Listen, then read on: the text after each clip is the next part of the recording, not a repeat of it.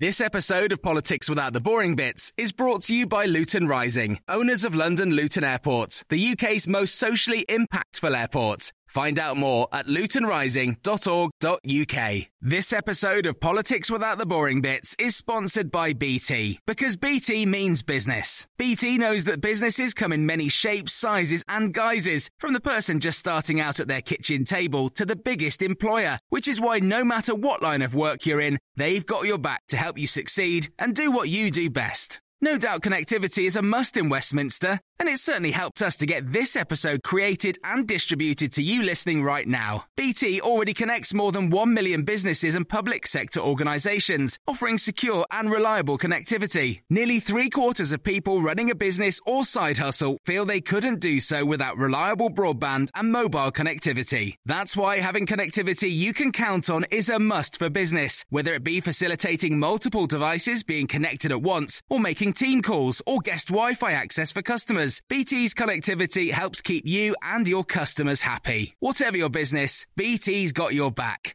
Search BT's got your back.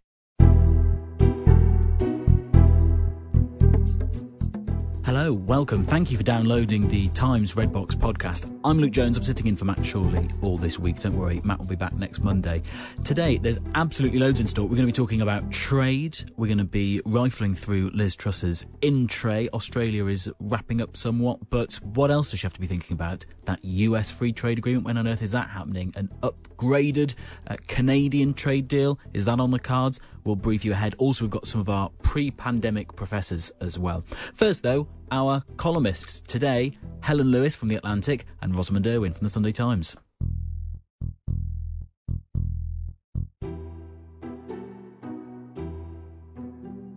Can I start with your uh, recommendations of rubbish television, please, um, Rosamund? Well, it's not rubbish at all, but everyone who hasn't yet seen it should watch the whole of Call My Agent. It, it's good fun. It's a bit rubbish. Um, and it's witty. It, it, it, has its moments of being very silly, particularly towards um, the end of the third series and the fourth series, but um, it's not rubbish, really. Um, but it's definitely light and escapism TV. I slightly bailed on that. Well, I did definitely bail on it during series one when I wasn't enjoying it, and then someone in this office here said, "Oh, it really gets good around sort of towards the end of series three. and it's like I'm not not spending that much time on it to be honest. Helen, rubbish television for Rishi. I mean, I don't believe in the designation of rubbish television. Television you enjoy watching is by yes. definition not rubbish. Feel no guilt about this. Um, but I am going to make Rosie's recommendation positively highbrow by saying SAS Who Dares Wins. Oh. That's my Sunday night appointment viewing. What I really love is that actually it's a stealthily a program all about male mental health, right? How important it is if you were like, bullied at school or abused or whatever it might be to go and talk to a therapist and let it all out. But it's cunningly disguised through the medium of angry men who are killers shouting at right two inches from your face in the kind of Scottish Highlands. Um, I love it. I can't get enough of it. Can I also uh, uh throw into this uh, into the uh, bucket um, 24 hours in police custody? Absolutely yeah. fantastic television. I mean, a lot of it is just quite over dramatic, no comment interviews, but um, re- like, that is absolutely. I think it's the best of television. Anyway, move us on. Actual news stories. Um, first thing I want to ask you about is uh, what's happening with Naomi Osaka. Four-time Grand Slam winning uh, tennis champion, and she's pulled out of, of the French Open all because of this argument. She doesn't want to to speak to the media. Um, it's quite a sad state of affairs, Rosamund, isn't it? Um, I think it's really sad, and obviously her mental health is the priority here. Um, there's an interesting point about interviewing, though. I mean, so I've I've done an awful lot of interviews, including with sports stars, and sports stars are always sort of media trained out of saying anything remotely interesting. You know, they're, they're sort of taught to say absolutely nothing that's that's going to make a good headline. Um, and, and I've always thought it's a real shame because it means when you finally find one who actually says something interesting, they get a huge amount of attention on them because they're actually sort of speaking and saying something human rather than a kind of. Um, but but it's really sad that she finds this such a horrific pressure, and I just, I mean, she did say that the media actually hadn't been that brutal to her. Um, though I do wonder if a lot of it as well is that it gets attention on social media where she may not have, you know, she's a woman and a non white woman. And I do wonder if she gets um, abuse on social media because, you know, we've had an awful lot about how much um, black uh, footballers, you know, get abuse yeah. Um, online and, and in person. Um, so I did wonder if that was a dimension here and, and that that makes these appearances really hard for her. Um, but I, I do find it really sad. And I do think the difficulty is whilst obviously her mental health comes first, um, it is actually important that people speak to the media. You know, that there's a job to be done there that, that does matter. And I think trying to make it as, as painless as, pos- as possible for people is really important. But also, you know, how, how do we make people comfortable with those conversations if they find them hard? It is a challenge. Helen, what do you make of this? It is a difficult balance, but do you think it um, it tips either way in terms of uh, more towards open access for, for the people covering these kind of tournaments, or you know the well-being of the players? Well, I think the problem is that if you look at the commer- simply like the commercial aspect of this, Yeah. there is no prize money in tennis if the games aren't televised, if the sponsors don't get the branding and promotion that they need. So even though um, you know she walked off court without doing the, the interview before getting chucked out of the tournament, you know she still gave a television uh, interview to I think a Japanese station because she's contractually obliged them as part of her sponsorship deal. So quite a lot of this isn't about kind of evil media that's just desperate to ask people questions about why are you so rubbish at tennis immediately after someone's lost. It's a lot of it's about the fact that the people whose logo is on your trainers demand that you do that as a result in, in order to kind of fund your career and, and lifestyle. So I think that some of it goes to kind of default media bashing, as if the media just love to tear people down. Well, actually, it's all part of a kind of quite complicated funding arrangement. That said, like Cross, I'm not going to die on the hill of defending the post-match press conference because I have to say I've, I can't. Trying to think of one that has ever surfaced anything kind of like vaguely interesting is, Yeah. is not possible. So I think there is a there's a broader principle which is yeah these tournaments cannot exist without money and that money is dependent on press coverage. Um, but whether or not specifically the post you know why did you lose immediately after you've lost you know that is that is a different question I think. And also, as well as her, uh, general uh, mental health well-being, the, the point that Naomi Osaka makes is that um, it, it could necessarily impact on performance if so much of, of elite sports, Rosamund, is about your uh, mental uh, state, uh, that actually it could, you know, seriously damage actually how successful she is. Well, absolutely. And I think that's a challenge, isn't it, for all sports stars? They've got to be incredibly resilient. Um, it's a challenge probably for all of us, really.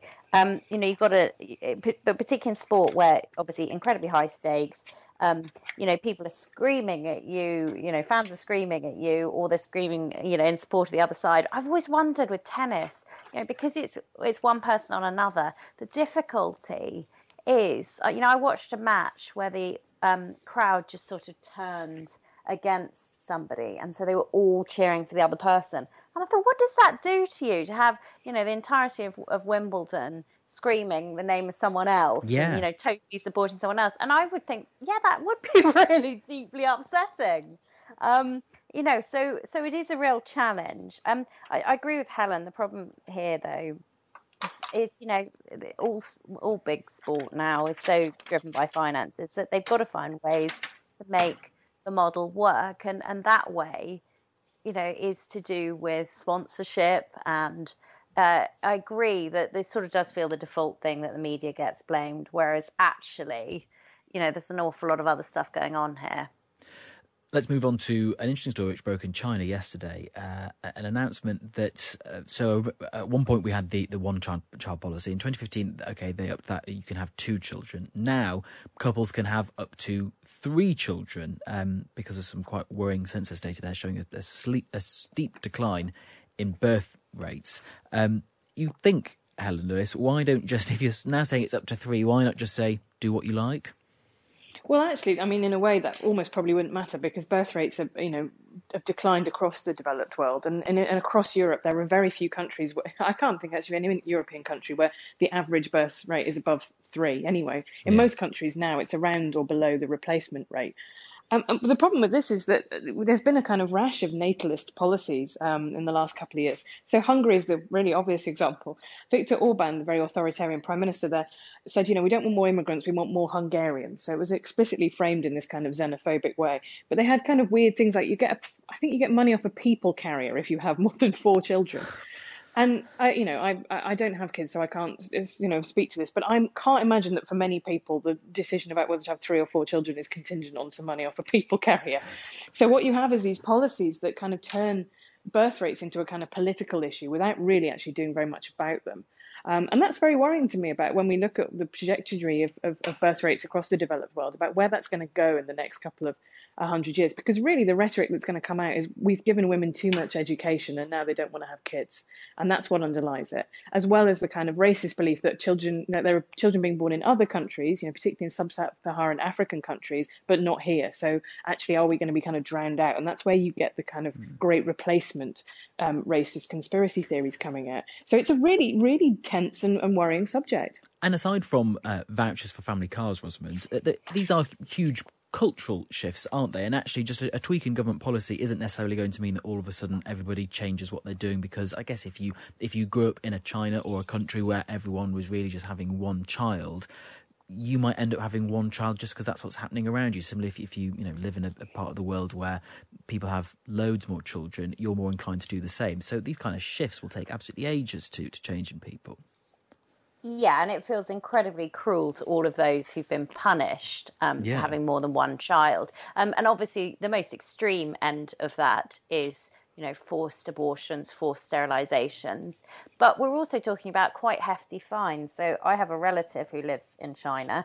Um, he married a Chinese woman, and they have three children, and he has been heavily fined for that. And it's really hard to enroll the last child in any kind of education, in childcare, all of that stuff. Um, they make it incredibly difficult. So, I mean, for him, obviously, this is good news because he's not going to be quite so um, cruelly punished for that. Um, the difficulty for me, there's a, there's a broader point here. So, uh, Helen's absolutely right. We're going to see massive demographic changes. Um, so, Nigeria, which is currently probably about the seventh most populous country in the world, is going to become uh, over the next sort of 70 years, the second most populous country in the world, and you're going to have enormous pressure on resources there. Um, I have I've been there fairly recently, but you know, pre-lockdown, obviously, yeah. and you know, just the queues of traffic in Lagos are horrific. I mean, you know, the pressure in on all sorts of things is going to be is going to be terrible there. Whereas China is going to see a decline in the number of people as uh, as much of Europe is already starting or, or moving towards. Obviously, migration sometimes um, means population continues expanding for a while. Um, to me, the thing that our government's going to have to look at, because we've seen, having had a higher birth rate than countries like Italy and Spain um, for a long time, ours is starting to dip. And the problem with demographic issues is that governments tend not to look at them because they're they're long term problems. Yeah. You know, a child today only enters the workforce in, in twenty or so years. Um, so they tend to be heavily neglected by governments. But for me, the big thing, having just had a child, is you know, statutory maternity pay is six hundred pounds you know, women can't afford to be out of the workforce. We've set up a society that relies on two incomes, and being mm. out of the workforce is so wounding to your family finances that um, that that that's incredibly difficult for people. And then the prohibitive cost of childcare as well. You know, I was looking at that, and it, around me, which is one of the most expensive places for childcare in the country, um, it'd be about thirteen hundred pounds a month. Well, Ooh. I won't have much money left. Yeah, exactly. I mean, it's about the worst place in the country um, for full time childcare. So I wouldn't have much money left once I paid my mortgage and that. You're sort of running to stand still, essentially. Um, and obviously, you only get any free childcare when the child is three. So you've got these two years potentially where you're incredibly financially squeezed. Mm. Um, so that's what I think that our country needs to look at. It needs to look at childcare costs and whether we're giving enough support to women uh, when they're on maternity leave and fathers. I should add, you know, paternity yeah. leave is really important too because it stops this being a disproportionate penalty to women. And, and I'm reassured that some companies have started to equalise what men and women receive, and I hope more move mm. towards that. I'm going to ask you about the obviously the, the, the ongoing pandemic we're living through in a moment. But first, slightly more important matters: um, the wedding that happened in Downing Street over the weekend, and there's the interesting details that are slowly coming out through the papers about the extent, uh, the lengths that we've gone to to try and keep it secret. Um, I read this morning, Helen Lewis, that Carrie uh, Johnson rented three decoy outfits along with the white dress she rented, um, just so in case anybody spotted them uh, being carried through the front door, they wouldn't they wouldn't think that a wedding was afoot. Very clever. I know, I'm I mean, it was a quite a, a, well executed. I mean, in a way, you think I wish that they put her in charge of the COVID response yeah, exactly, because this yeah. was a lot better planned from everything that there I can. There are plenty see. of leak inquiries she can get her hands. She can get her hands right, on. but but yeah, I thought this was really interesting actually, and and the the eco overtones of it are, are interesting. It's it's more than a kind of frivolous story on that point because, you know, we've got to this idea where you know I, I walked past a. Um, Primark yesterday, and there was a T-shirt on sale for three pounds in the window, and and the cost of that is yes, it's three pounds to you, and that seems brilliant. But the cost of that, both to the people who had to make that T-shirt, and also to the environment and all the resources that's taken up for for clothes to be so incredibly disposable, mm. is really high. Uh, and it's a really kind of one of those unfashionable things to say, but actually, what, you know, I, I don't think that, that kind of renting clothes is going to make a huge dent in, in the problem immediately. But it is a really interesting solution um, to to go kind of why buy? You know, wedding dresses are, are the, one of the most wasteful things that you can buy. You know, people are spending thousands of pounds on stuff that you're only going to wear for you know six hours. Um, it's extraordinary, and and so that was I thought that was a really interesting kind of. If that becomes something that it becomes more acceptable to do, I think both for people on a budget that would be really helpful, and also for the environment too. Mm. Because Rosamund, you, you see it for um, sort of very important moments. People people renting uh, clothes, you, men with tuxes, obviously, um, kilts for wedding people hire. There's a whole thing with ball gowns, isn't there, and for weddings and things that women can buy. But wedding dresses is a slightly separate thing. But also just everyday clothes. People are just always going to be snapping up three pound t-shirts, aren't they? Well, like uh, like Helen, I hope that doesn't keep happening because the cost environmentally is so horrific of that. I mean, obviously, clothing as an industry is so damaging to the planet. Um, on on this, I mean, I find it a little bit sad the idea of not wanting to hold on to your wedding dress, though. I mean, all all for renting clothes generally, and and I think she's given a really good advert to that service. I would say they must be thrilled because it, it's a nice headline for the, for for um for Downing Street because it looks sort of frugal, doesn't it? Mm. When all this attention's been on how much money Boris Johnson spends and the redecoration. Exactly, the extraordinarily expensive wallpaper. Um, so you can see why it looked it looks good from their point of view, but it also great great advert for renting clothes.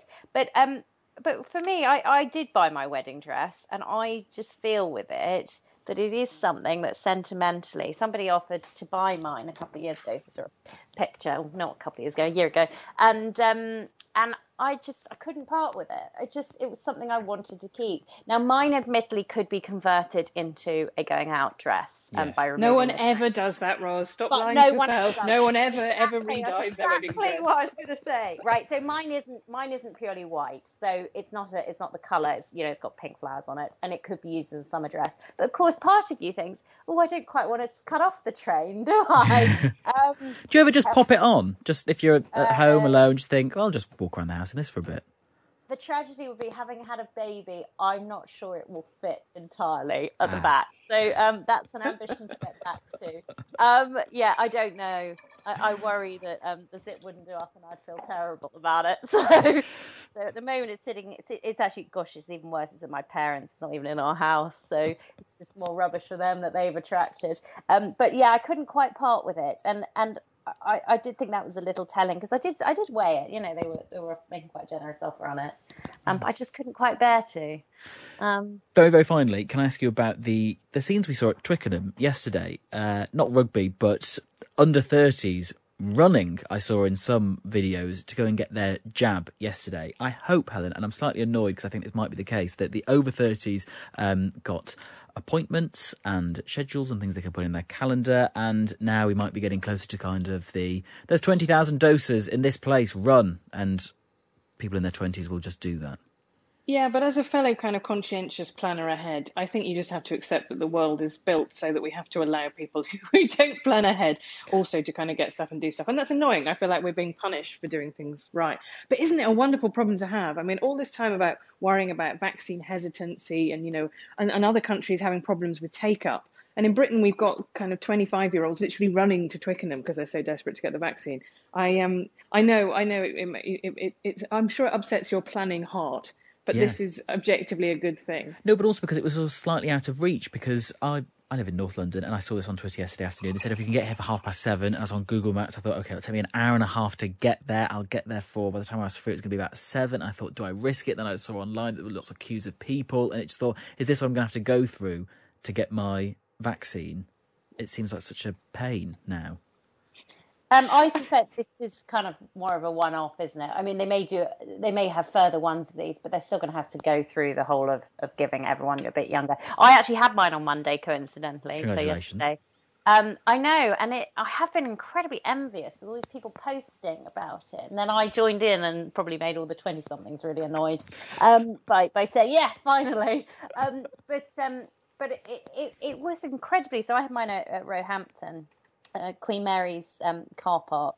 Uh, and it was a really efficient thing. I was incredibly impressed. All these lovely volunteers, yeah. and um, and I just did think it was an incredibly well run thing. Whereas some some people have told me they've had a long wait when they've had mm. theirs, but not nothing like that at all. It was just ama- amazingly efficient. I did it did make me feel really proud. Helen Lewis from the Atlantic and Rosamund Urwin from the Sunday Times.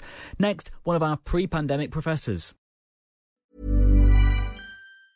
When you're ready to pop the question, the last thing you want to do is second guess the ring. At BlueNile.com, you can design a one-of-a-kind ring with the ease and convenience of shopping online. Choose your diamond and setting. When you find the one, you'll get it delivered right to your door. Go to BlueNile.com and use promo code LISTEN to get $50 off your purchase of $500 or more. That's code LISTEN at BlueNile.com for $50 off your purchase.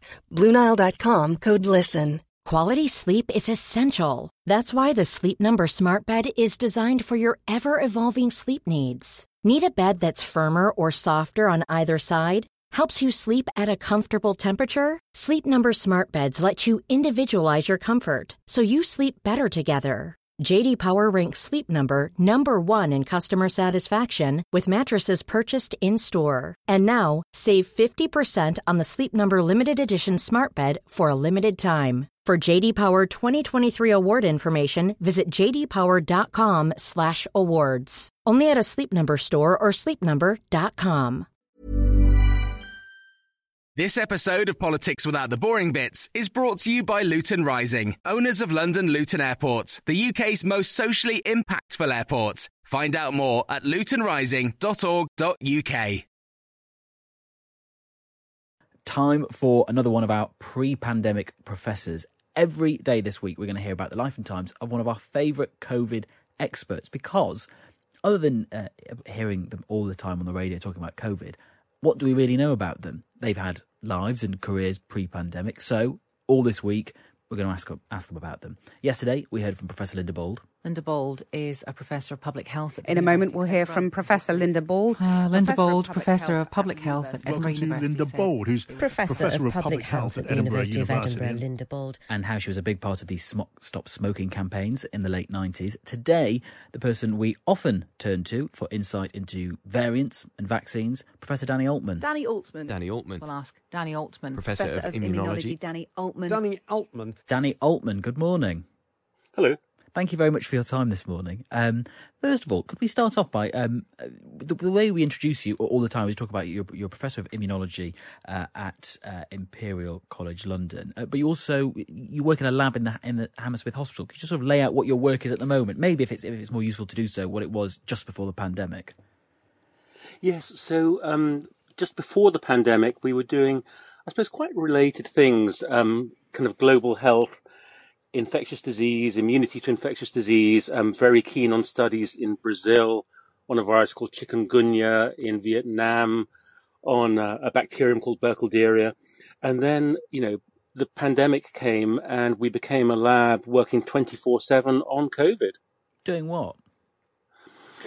Well, uh, this was a virus that we knew absolutely nothing about. We got the sequence of it on what January the 11th, 2020. And as a lab where we had a, a, lifetime of experience trying to understand immunity to infectious diseases, there was a whole, um, you know, medical textbook chapter to be written. Mm. Um, you know, think about, you know, a hundred people get infected with the same virus. Some of them are untouched by it. Some of them get rather severely affected and some of them die. You know, what's the difference? And in terms of those, uh, other uh, viruses and infections that you listed there that you're working on pre-pandemic, uh, t- tell us about one of those and, and, and, how you've come to work on that and what the what the challenges are with some of them.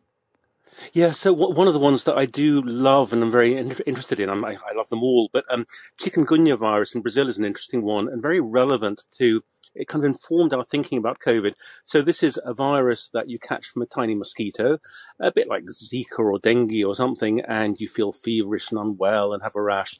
And the reason it's terribly pertinent at the moment is that 30 or 40% of those people even once they recover from the virus, will have a chronic disability, a kind of arthritis that keeps them out of work, unwell, going back to clinic for years afterwards. So you can see the analogy there with long COVID, and that really quite informed our thinking. Mm. I'm going to rewind uh, right back to the beginning, yes. if I can, and ask you about your parents, because it seems like they had incredible lives, each of them. Yes, I, I come from one of those interesting um, London German Jewish Holocaust survivor families, um, where um, you know it was a matter of coming to England, you know, post concentration camp and trying to rebuild a family, which they did. And your dad, is it right that he fled on on Kristallnacht? He was sort of his family were caught up in that. Yes, so so um, he came um, with his brother. Um, they were um, nine years old and eleven years old, um, and arrived, um, you know, with with their cardboard suitcases and nothing else, and had to um, rebuild their lives as orphans. Yes. And for your mother's part, uh, she arrived in the UK after she was liberated from Auschwitz. Yes, yes. So, um, you know, a rather kind of devastated family where they, they settled in London and, and tried to um, try to rebuild a family, I guess, as, as they'd remembered it in their childhood. And in terms of your um, first uh, sort of uh, associations with science um, in the household, was that something that other people were interested in? Did either of your parents work in that when you were growing up? No, I, I don't think there was much science around me. Uh, but to be honest, I'm, I'm not really sure all these decades later if I am a scientist or if, one ever becomes a scientist. science is just um, telling stories, really, which um, we all like doing. But but what uh, what actually got you onto your, your first? Well, it was it was a, a degree course at the University of uh, of London. What was it in microbiology? Yeah, I, I just um, you know I'm curious about lots of things, like as as many of us are, and I I, I loved um, immunology from a very young age. So as a ooh, who knows as a, as a 18 year old or 19 year old, I went to hear a lecture by the person who just won a Nobel Prize, Rolf Zinkernagel, who discovered much of what we talk about now about how T cells work and are restricted in their in their in their behaviour, and it really um, triggered something in me. And in fact, your, your PhD that was to do with T cells, wasn't it? Just explain what those are for, for those thickos like me listening. Yes, so, so, so to people like me, T cells are really um, mission control in, in protective immunity. They're the intelligent white blood cells that say if there's something going wrong, whether it's a tumor or a bacteria or a virus, and think of clever, appropriate ways to respond to it. So I um, arrived at University of Bristol in September 1980 for the first time, for the first day of my PhD, and my supervisor said, uh, "You seem to understand about T cells. Why don't you just do something on that?" Um, and I did. And what were you looking at specifically? I, I was, I was so, so there. Um, it was kind of the home of herpes viruses, um, things, everything from Epstein Barr virus that causes, um, oh, glandular fever and cancers and things, to um, herpes, both the sore version, the genital version. Mm. So, so it was that family of, of, viruses, and at the time, not much was understood about um, how they were controlled by T cells. So I spent um, three years having a whale of a time in Bristol, both socially and scientifically, um, trying to sort out my little bit of it. And, and as you uh, moved on through your, your career, your scientific career, I wonder what were the what were the sort of big unanswered questions or areas that were um, concerning and interesting you. Well, I, th- I think the thing I'd say is that it was a very, it has been a very lucky time to be an immunologist because I'd argue that of all the branches of modern medicine and molecular medicine, it's had some of the biggest breakthroughs and biggest returns. Uh, you know, at the beginning, we were trying to understand um, things like, oh, you know, how would you make a really effective modern vaccine against an infectious disease? Or what is an autoimmune disease? Or how could you turn on the immune response to resist tumors better and cure cancers? And all of those things have um, come and been delivered in my professional lifetime. Not not all of them, obviously, personally by me, mm. although I've you know played little parts in, in all in all of those stories. But what you know, what an exciting time to be doing this job. And also, uh, if even if you weren't necessarily involved with some of those breakthroughs, you've been um, involved for, for, quite a while, it seems, with.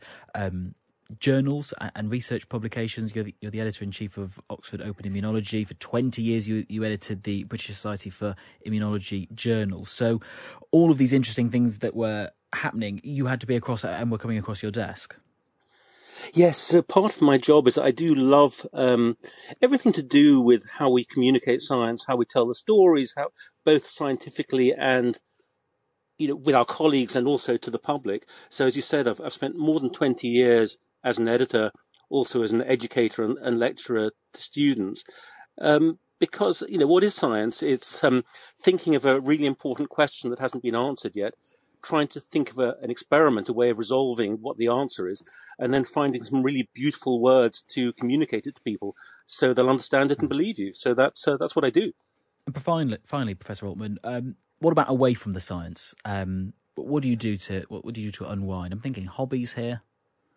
Not not that much time anymore for hobbies, but I've got quite a, a, a busy, demanding family. I also paint and draw a lot, and my, my really big love is is heavyweight literature. So every morning, 5 to 6 a.m., I'm in my bath reading Tolstoy or Zola or Hardy or Woolf or something, and um, you know, happy as Larry. When did you get into that habit?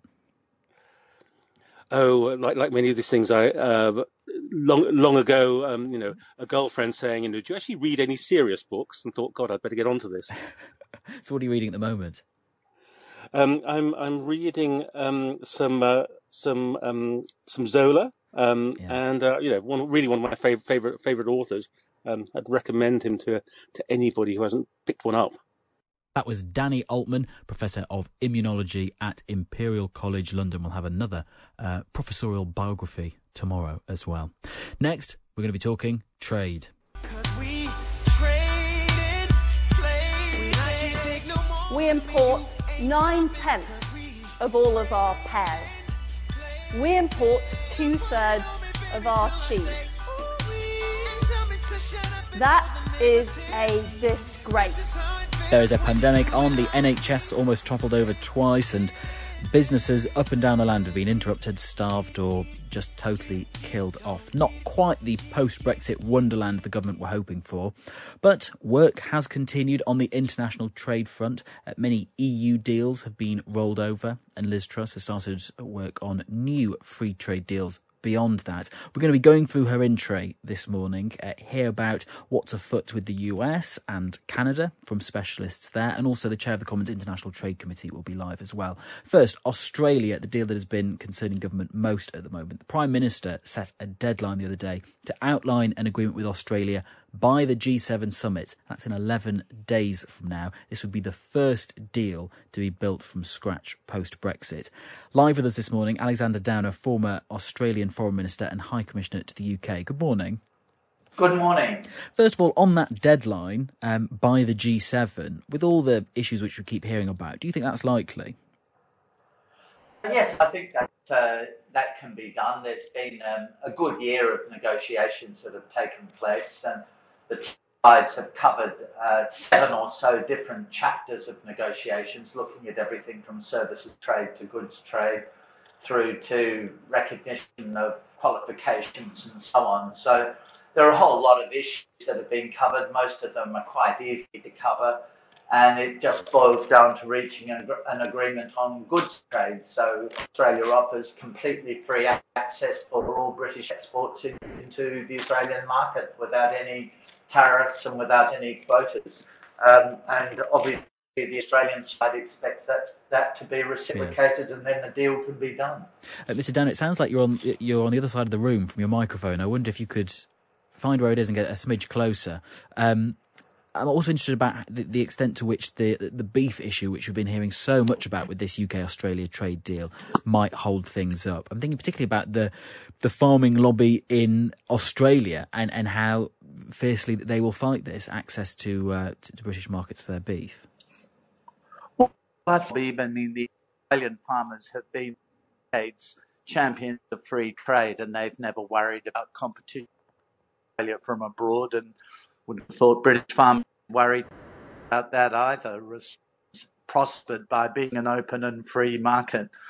Australia, it's not Australian farmers. I mean, the Australian government and the Australian Parliament are of the view that if we offer the UK free access to the Australian market. Um, that'll obviously adjustments for businesses will we to be reciprocated. Mr. Dan, I think we're going to leave it there because the line is uh, not the best, uh, but I think we just about got the gist. Thanks very much for your time. That's Alexander Downer, former Australian Foreign Minister and High Commissioner to the UK on the Australian uh, UK trade deal, which is in the works. Also on Liz Truss's to do list is the US. The UK government very keen to strike up an agreement with them. But how has the, the transition from Trump to Biden affected this and is chlorinated chicken really still the big issue? Uh, we've been hearing from Hilary Fordwich from the British American Business Association. President Biden, of course, has Irish roots and has been very forceful with his di- sort of disregard and lack of support for Brexit initially. Now, I do think he's under a lot of pressure from American fa- farmers, finance, and the da- whole data and technology industry to have a US trade deal completed with the UK. A few issues and where there are sticking points, and it looks like there are some positive areas and sticking points. One of the sticking points, interestingly enough, looks like it will be with regard to the NHS. Of course, the National Health Service held with great regard, you know, the minds and the souls and the hearts of the British public, particularly through the COVID epidemic. And the US pharmaceutical industry, which has immense power and a lobbying force, wants to have access to promote drugs um, to the UK and to have the NHS purchase them probably at a higher price than they already do. So that would put financial pressure on the NHS. So that's one of the issues. Another of the issues, of course, is agriculture uh, with regard to chicken. And we've often heard about the chlorinated chicken yes. coming from the US, uh, but also the hormones that are given to um, the, the, the, beef industry and the, the, cattle in the US, and also pork, the rearing um, um, sort of practices in the US. So they're called the sanitary and phytosanitary standards the SPS. And these standards would have to be lowered somewhat, um, either from the UK side or raised from the US side. So there is talk about lowering, as a sort of a back entrance route, lowering tariffs and making US farm products that don't use hormones making them more able to be exported to the UK because that would open up another channel. And of course, in the US, you know, many of us buy our foods that, that don't have the chlor, that aren't chlorinated and don't have the hormones in specialty stores. I think you'll see tariffs removed and lowered on those to encourage that to be possible. So actually, that seems like a very neat workaround. So it doesn't sound like yeah. it will be the great, um, the great sticking point that maybe it's been talked up to be. Let's hope not. Yes, and in terms of uh, timescales, um, we're talking years here, aren't we? Well, let's hope not. The Biden administration is looking to do as much as they possibly can to get things done because obviously they want to look good. We have the, there's a midterm election coming up in 22. So the Biden administration wants to have as many wins under their belt as possible. So what does that mean? Uh, you could think you'd think, well, you know, the public's voting, voting, yes, but the lobbies in the U.S. have immense power. So I mentioned the agricultural lobby. Um, there's a, a Dave um, Salmon he is the head of the US Agricultural Farmers, the lobbying wing of that um, organization. And he's already said, to your earlier point, that the US farmers are watching very closely those negotiations that are going on with Australia to see how far the UK is willing to go in terms of standards. Yes. So when you look at the, the time frame, you look at the US lobby. So we've got agriculture, and then there's the tech industry. Another issue here is in the UK, there are greater protections for the individual um, who uses technology and data protection, as well as financial protection, mm. higher standards than there are in the U- US. And that is something that both sides are going to have to negotiate. What will that mean? Which side is willing to concede to make sure that there's um, agreements? I think the overriding big picture here is that it's in the interest of both nations to get a deal done as quickly as possible. So, actually, no, I don't think it will be years. I think it will be before the 22 midterms so that the Democrats can list something else under their belt. But in terms of the the body of work that's needed to go through, because I guess the UK didn't already have an existing free trade agreement with the US via its membership of the EU, there is so much up for grabs, as you say. There is absolutely yes, and something that I haven't mentioned, of course, is in addition to all of those and the, and the NHS, etc. Are you've got the the data protections. We didn't talk about the financial industry. Well, the financial yes. industry in the US wants access to the City of London. That is a vast lobby. You have the whole, obviously, you know, New York um, uh, power brokers and the, the weight and the influence that they have. They want greater access. So they want access to, to the City of London. And they want that because, of course, now with the, the regulations changing with regard to the EU, there's been a lot of US banks, for example, Morgan Stanley and Goldman Sachs, setting up operations in the UK. So the UK wants to make things as appealing as they possibly can for the financial sector. Hilary Fordwich of the British American Business Association on the prospects of a UK US trade deal. We'll move deeper into Liz Truss's in trade now and think about Canada. Uh, I was hearing from uh, Colin Robertson, Vice President and Fellow at the Canadian Global Affairs Institute, who told me that whilst there were lots of opportunities to be created from an enhanced free trade deal with Canada, Canadian businesses, most of all, were looking for continuity from the current trading system with the UK? Well, I think the average uh, person who trades wants to have continuity. He doesn't want to have any interruptions because the UK is such an important trading partner, not just for goods, but also for services. And there's a lot of investment coming from the UK into Canada. So essentially, what Canadians want is continuity. And I think we'll take this opportunity to perhaps take a look at how we can update and make some improvements the, the base is going to be the Canada Europe, uh, what we call the Comprehensive Economic Trade Agreement, uh, which had been negotiated with the UK and the other members of the European Union mm. uh, four years ago. After it, it took about 10 years. And so, and, and Britain was a major player in that. Britain, in particular, pushed hard on the Strategic Partnership Agreement, which is separate from the the uh, the trade agreement, but covers almost everything else politics, defense, uh, security, uh, science, cooperation, that kind of thing. And so, what is left maybe, first of all, on, on the table for, for the Canadians in, in, terms of enhancing the agreement with the UK? What actually might they want to do that, that goes beyond what's already been agreed? Well, I think we'll take a look at the investment chapter, investment dispute chapter, which has been quite controversial within Europe and is probably holding up the ratification by the member countries. The, the issue would be uh, what we call investor dispute. What it, what it means is that if, if, if a government body is involved in something, it can be argued that this is constitutes a subsidy or interference by that government. Yes. And uh, there are also sub-state actors. Canada, of course, is a federation. Our provinces are involved, and our provincial governments sometimes take legislated, particularly in a regulatory uh, front uh, related to, say, the environment. Mm. They may say a certain additive that is used in Britain is not permissible here. Uh, that would potentially give the British uh, exporter grounds for uh, li- liability action if this action happened after they'd already had an existing trading relationship. Interesting enough, though, whenever we talk about these uh, these trade deals. I mean, we've just had in terms of the UK one with Australia. The thing holding that up is uh, beef cattle farming, and that seems to be the the the, uh, the, the point of dispute, especially here in the UK. With the American one, it's the idea of chlorinated chicken all of a sudden entering our markets, and with the Canadian one, weirdly to continue the food theme, Boris Johnson only the other day saying that that the UK was eager to. Uh, secure a, a, a, much more wide-ranging deal with Canada because he wants to get affordable, high quality British cheese to Canada. Right, and and this and you've just put your finger on it. We have different standards, as you say. that the Americans have what they call chlorinated chickens. The uh, Australians, like the Canadians in their beef, probably use hormones. To your point on the cheese and dairy products, we work on a kind of a quota system, so that farmers can produce so much uh, milk product, which goes into cheese, which of course is at issue here, and we to preserve that we have very high tariffs ranging from 250 to 300 percent.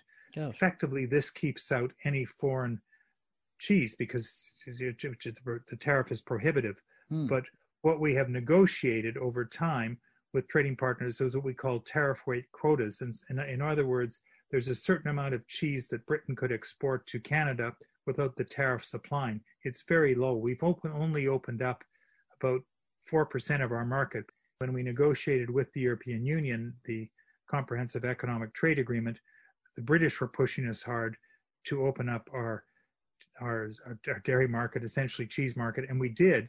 But of course, the European Union, when Britain uh, Brexited from that, yes. they kept most of those quotas. So the British will be starting, in a sense, from a, a, more vulnerable position because they'll be saying, well, we'd like to now to increase that access to the Canadian market. The Canadian dairy farmers are going to say, not a, not a chance. We've already opened up our market to the Europeans and to the Americans. We're talking about a, uh, a, a politically powerful group of farmers who have significant votes within, particularly within Quebec, which is always our battleground province, and to some extent in Ontario. So that's going to be a heavy lift on the British side. What are the heavy lifts do you think there might be, um, and what are the what are the key objectives made from the Canadian side? You, you touched on um, services, beef financial and pork, service, beef and pork. Oh, so just more, more, yeah. more goods. Yeah, I don't think there'll be much uh, on on the services side. Uh, they're the I think there'll be broader agreement. Mm. We'll be pushing for things like mutual accreditation. That is, can a lawyer who's accredited in Britain practice in Canada? Well, Yeah. perhaps they may have to pass a bar exam, or an architect, uh, or an engineering firm. You know, data is now the new gold, and so how are we going to manage that? The data flows, I think, is going to be something important, and and that's where this might be path breaking because I think both British and Canadian negotiators will say, okay, maybe we can set the standard, which then the rest of Europe might take and, and the United States might take. This this is uh, fallow ground uh, for, uh, I think, some degree of experimentation and uh, development, which could have broader application. You know, we had an agreement with almost had an agreement with Britain, I think, before Brexit when Liam Fox was the uh, trade minister, but then he went out and said, "Well, we're going to reduce all tariffs." At which point, the Canadian negotiators said, "Well, why would we do an agreement with Britain if they're going to reduce all their tariffs?" The British government has since changed how they're approaching these trade agreements, and that's why we should be able to work this out. And from a British perspective, it's important because Canada is a is a, a integral member of two trade plurilateral agreements that the United Kingdom would like to get access to. First, the United States. So if you work a deal out with Canada, in a sense, you set the stage because the standards that you'll have to meet are would be roughly equivalent to the standards that already apply to North American free trade and to the, the truly high level uh, Trans-Pacific Agreement that already exists and includes notably Japan. Colin Robertson, Vice President and Fellow at the Canadian Global Affairs Institute, talking to me earlier on.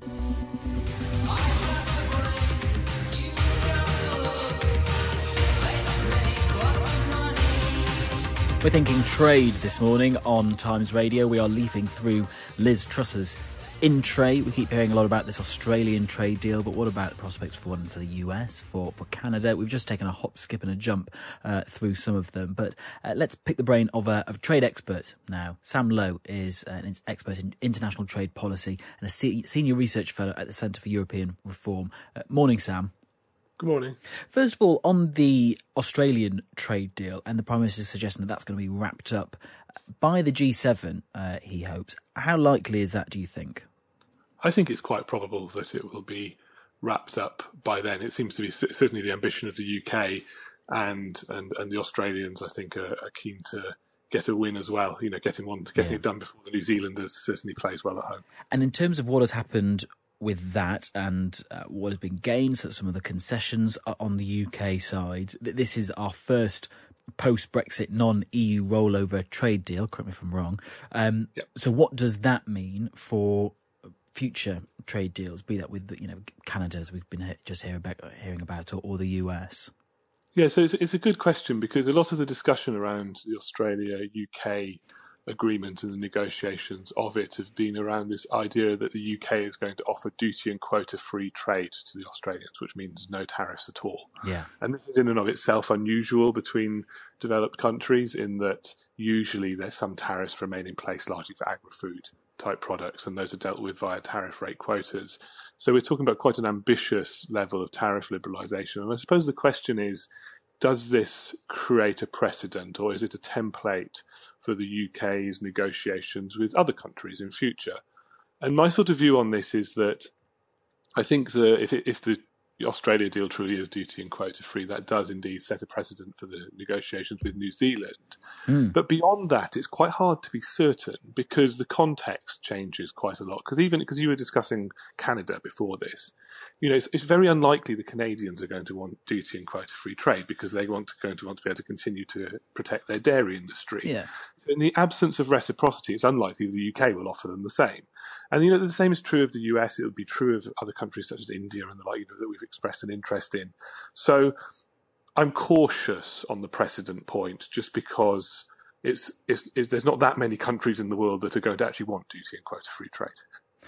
But what about other areas? We keep hearing about agri-food so often whenever we talk about these trade deals. But it's I don't well I would I wouldn't necessarily know how big uh, of a of a chunk it is in terms of our trade between you know, with the US and, and Canada. But we services and financial services and the like must surely dwarf it. And I wonder why that doesn't get a mention as, as often. Is that just because it's a sort of slightly more easier thing to to deal with? So, so, it's easier to discuss tariffs. People can understand that more readily, and that we talk about a sort of 10% tax on imports and getting rid of it. When it comes to liberalising services trade, it just gets much more tricky very quickly, in that you're talking about regulatory differences, uh, sort of recognition of qualifications, and the like. And, and the truth of the matter is just that trade agreements don't do very much when it comes to opening up new markets for services trade because it's so difficult to get agreement on these hmm. regulatory mm. issues. To, re- to, to, to recognise, say, that a foreign regulator can sign off that a company operating there is allowed to sell, sell into the UK market, and that if anything goes wrong, it will hold that company to account. It's tricky, and it usually requires deeper levels of regulatory integration and harmonisation. But saying that, we are going to see some progress in some of these areas. We've already saw it with UK Japan, which was a partial rollover with some bolt-ons last year yeah. when it had some interesting provisions on digital. So not necessarily opening up new things, but commitments not to, for example, tax data flows or mm. require the onshoring of computer servers. We're going to see more of that in UK, Australia. It might even go further, and I'd assume we see that in UK, Canada, and the like. And also, we might see some chapters on gender and the like. So because that's something the Canadians are quite keen on. So we will see some additions, but but the politics of this often just come down to food, and I'm sure you're sick of talking about it. Always comes down to cheese in the end. Thank you, yeah. Sam. I appreciate it. That's Sam Lowe from the Centre for European Reform. Uh, live with us, we've also got Angus MacNeil, uh, the SNP MP, and also chair of the Parliamentary Select Committee for International Trade. Morning. Good morning. Hi there. Thanks so much for your time this morning. Would you say that in terms of all the EU deals so far that, that we've uh, rolled over, the Australian deal is well, well underway, hope to be wrapped up by the G7, work is underway for trade deals beyond that. We're in good shape so far in terms of our um, post Brexit deal striking. Well, we have to ask ourselves what the deals are for and what we're hoping to achieve as a current UK. Um, I suppose when I look at the UK government, I've said this for a while, they've got the They've got the air of uh, Neville Chamberlain coming back with a piece of paper shouting peace in our time. Uh, they've got the air of coming back desperately shouting trade deals in our time. And I think the Australians, uh, in particular, and the New Zealanders also understand this. And uh, they've um, been quite audacious in their ask, and they've been quite successful. I mean, uh, I know in the to use the, the, cricket analogy of sort of England Australia, there's quite a rivalry there and something called the Ashes. Uh, well, the um, the the the victory here by us, Australia is probably likely to dwarf that. Uh, they've been bold and they've got one over the Poms, and they probably can't believe quite what they've got. They've got a backup market if anything goes wrong for them in the in the Far East. Um, it's quite quite an amazing. I mean, you should take your hats off to Australia for what they've achieved here. It's not so good for uh, farmers on, on on this side with that sort of sword of Damocles hanging over them. But you know, if we if the UK walks out of and, that, and the root of this is numbers and economics. And the numeracy is the friend of Brexit. But I'm going to try with some numbers here. Mm. The cost of Brexit to the UK is 4.9% of GDP, and the gain from the Australian trade deal is 0.02%. And if I put that in, in, in just another set of figures, it's like throwing away £4.90 for a two pence gain, a two pence gain. Uh, that's 245 times smaller. And for that two pence gain, you're risking uh, and playing fast and loose with farming in the current UK. Uh, that is not, from a UK point of view, that is not very good. Mm. From an Australian point of view, I mean, they've hit the boundary and or whatever, hit a six from each and every over and each and every ball. Um, this is the best Ashes series that they've ever had, and you know it's UK farming that's going to end up in, in Ashes potentially and, as a result. I mean, I don't, I don't necessarily want to relitigate the, the Brexit referendum, but in terms of the the, the situation that, that, we find ourselves in now, and uh, as we were just hearing from Sam Lowe, the issue does, as you as you've also mentioned, always quite quickly comes down to, to farming and, and to food. Um, it seems like there, there, could be some quite creative workarounds in terms of uh, risks to the UK market. We were just hearing about uh, the possible UK US free trade agreement, and actually, there might be a, a, way in which you can actually open up access between the two countries in a free market, but actually, uh, chlorinated chicken, chicken doesn't get, come in. It's only food that actually meets our standards, which can come in from the US. You can have a kind of uh, two tariff uh, flexible uh, system. I mean that that sounds fine when, when you when you start off, but then there's it's whack-a-mole this. and then what's what is your um, interaction then with your nearest largest neighbor on your doorstep who happens to be a massive trading bloc uh, that's bigger than the USA uh, what do they do to your products if you've got this stuff coming in? Now remember there's nothing really wrong wrong with the chlorine in the chicken. We've chlorinated lettuce all the time. What's wrong with chlorinated chicken is because of the hygiene standards they have to chlorinate uh, the chicken to make sure that less people have food poisoning um, so that's sort of one of the, arguments against that. But once you start opening your door to that, that seems fine domestically, but it's the, the reaction of your neighbour that you've got a lot more trade with.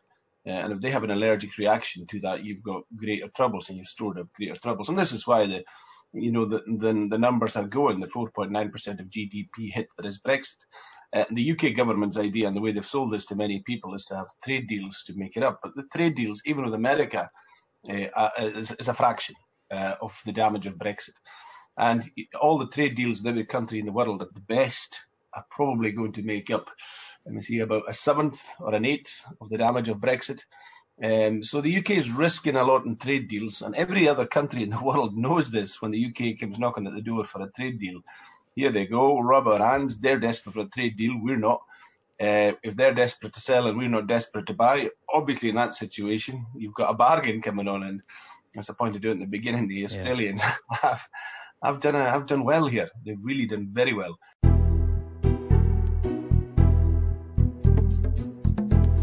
There we go, done and dusted. We have solved all international trade concerns for the UK. We've done the job. You're welcome. Uh, that is it from the podcast. Thanks very much for downloading. Uh, do join me again tomorrow. We're going to be uh, hearing from another Professor Susan Michie, actually, I think it is who we're talking to tomorrow, who has an incredible uh, story about the things that she was researching. Remember, if you like the podcast, if you click like or stars, five stars, whatever that is, do that. It's a good thing. Subscribing also helps. Uh, I'm Luke Jones, sitting in for Matt Chorley. I'll be back tomorrow. Thanks for listening.